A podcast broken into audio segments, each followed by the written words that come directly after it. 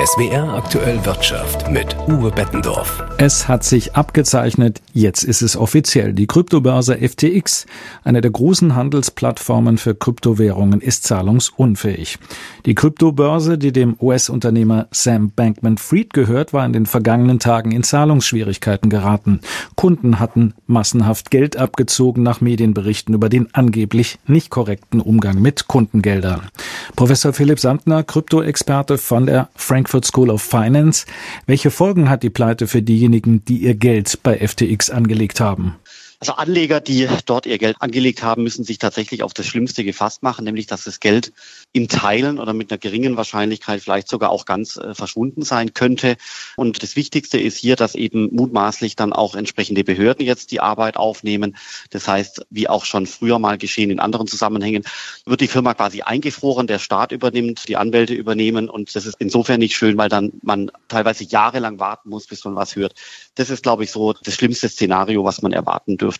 F T X hat inzwischen Gläubigerschutz beantragt. Bankman-Fried hat seinen Rücktritt als Chef bekannt gegeben. Glauben Sie noch an eine Rettung der Kryptobörse?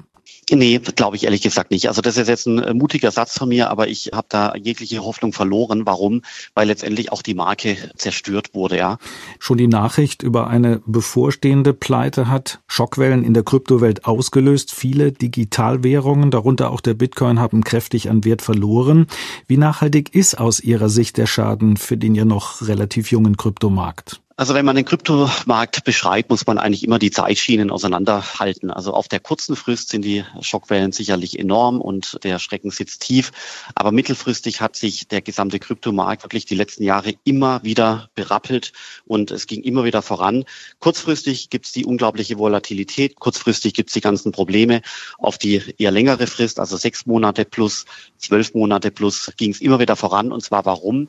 Weil vor allem die großen Projekte sind genau zwei Stück, Bitcoin und Ethereum, zunehmend Adoption erfahren. Den Leuten auf der Welt gefällt es, die finden das gut, die finden gerade bei Ethereum eine tolle Transaktionsplattform vor.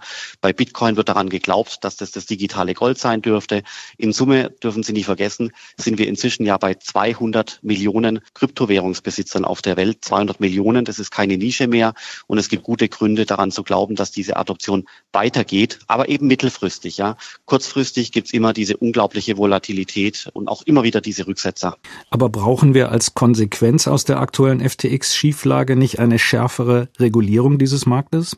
Doch, in jedem Falle. Und gerade Europa, ich traue es mir kaum zu sagen, gerade Europa ist hier Musterschüler, weil man hier die Regulatorik in Deutschland und auch auf der E U-Ebene so hart angezogen hat, dass quasi Firmen wie F T X auf E U-Grund nicht entstehen können. Und dementsprechend ist es auch nicht verwunderlich, dass wenn solche Probleme entstehen, dann meistens sind es Unternehmen, die ihren Firmensitz in wirklich fernen Ländern haben, ja, die irgendwelche Kanalinseln, irgendwelche wirklich Offshore-Destinationen und so weiter weit weg.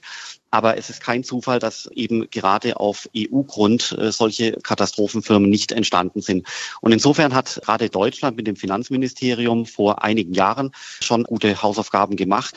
Auf E U-Ebene gilt das Gleiche mit ein bisschen Verspätung. Da wird zweitausendvierundzwanzig die sogenannte MiCA-Regulierung in Kraft treten, die letztendlich genau das auf E U-Ebene vermeiden würde.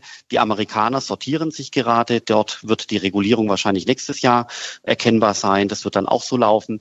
Aber das Problem ist natürlich noch zweistufig. Erstens, es wird immer Kryptobörsen geben, die in kleineren Ländern, in fernen Ländern ansässig sind und letztendlich von dort aus ihre Geschäfte machen. So war es bei F T X ebenfalls auch. Und weiterhin können Sie einen Nutzer aus Deutschland heraus nicht verbieten, bei einer Börse in einem fernen Land Kunde zu werden. Ja, das heißt, wenn jemand um jeden Preis bei F T X äh, am Ende der Welt Kunde werden möchte, können Sie ihm das nicht untersagen. Ganz im Gegenteil frage ich mich ja manchmal, warum die Leute, obwohl wir wirklich tolle BaFin-regulierte Kryptobörsen haben, mit der Börse Stuttgart zum Beispiel oder Coinbase, dass die Leute trotzdem zu Kryptobörsen gehen, sich dort registrieren, am anderen Ende der Welt. Ich kann es mir teilweise auch nicht erklären. Danke an Professor Philipp Sandner, Kryptoexperte von der Frankfurt School of Finance. Das Gespräch haben wir vor der Sendung aufgezeichnet. Die europäische Wirtschaft wird im nächsten Jahr nur minimal wachsen. Wegen der Folgen des Ukraine-Krieges hat die E U-Kommission ihre Wachstumsprognose von eins Komma vier auf null Komma drei Prozent gesenkt. In diesem Jahr ist die Lage zwar besser als erwartet, doch der Ukraine-Schock schlägt allmählich durch. Und das dicke Ende kommt erst noch, wie Holger Beckmann berichtet. Die meisten Euro-Staaten dürften zum Ende des Jahres in eine Rezession rutschen, so erwartet es die E U-Kommission jedenfalls. Und der Abwärtstrend beim Wachstum wird sich ihr zufolge im kommenden Jahr fortsetzen. E U-Wirtschaftskommissar Paolo Gentiloni spricht von einem Wendepunkt, an dem die Wirtschaft Europas stehe.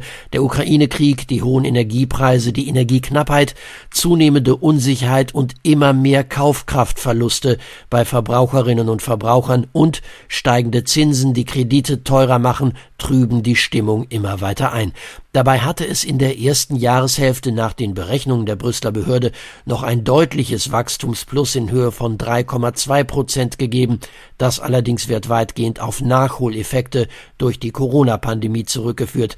Jetzt sei es die instabile Weltlage, die Europa ökonomisch mehr und mehr zu schaffen mache und die vor allem ein großes Risiko mit sich bringe, sagt Wirtschaftskommissar Gentiloni, dass die Folgen nämlich von Abschwung und Inflation in den einzelnen europäischen Staaten sehr unterschiedlich seien und zu erheblichen Ungleichgewichten in Europa führen könnten.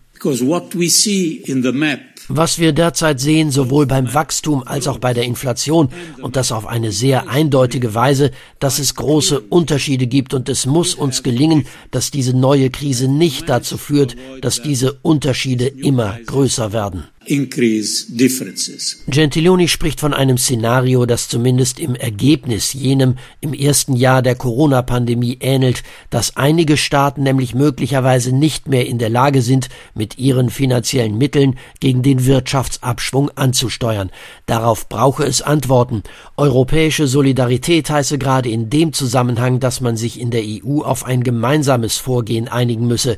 Manche sehen das in Brüssel als Hinweis auch an die Bundesregierung, deren zweihundert Milliarden schweres Hilfspaket von vielen europäischen Staaten kritisch gesehen wird, weil es ein nationaler Alleingang sei.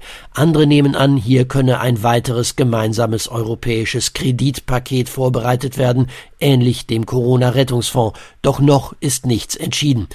Den größten Konjunktureinbruch im Eurozonenvergleich erwartet die Kommission im kommenden Jahr allerdings tatsächlich in Deutschland, nämlich ein Minus beim Bruttoinlandsprodukt von null Komma sechs Prozent. Aus Brüssel der Bericht von Holger Beckmann.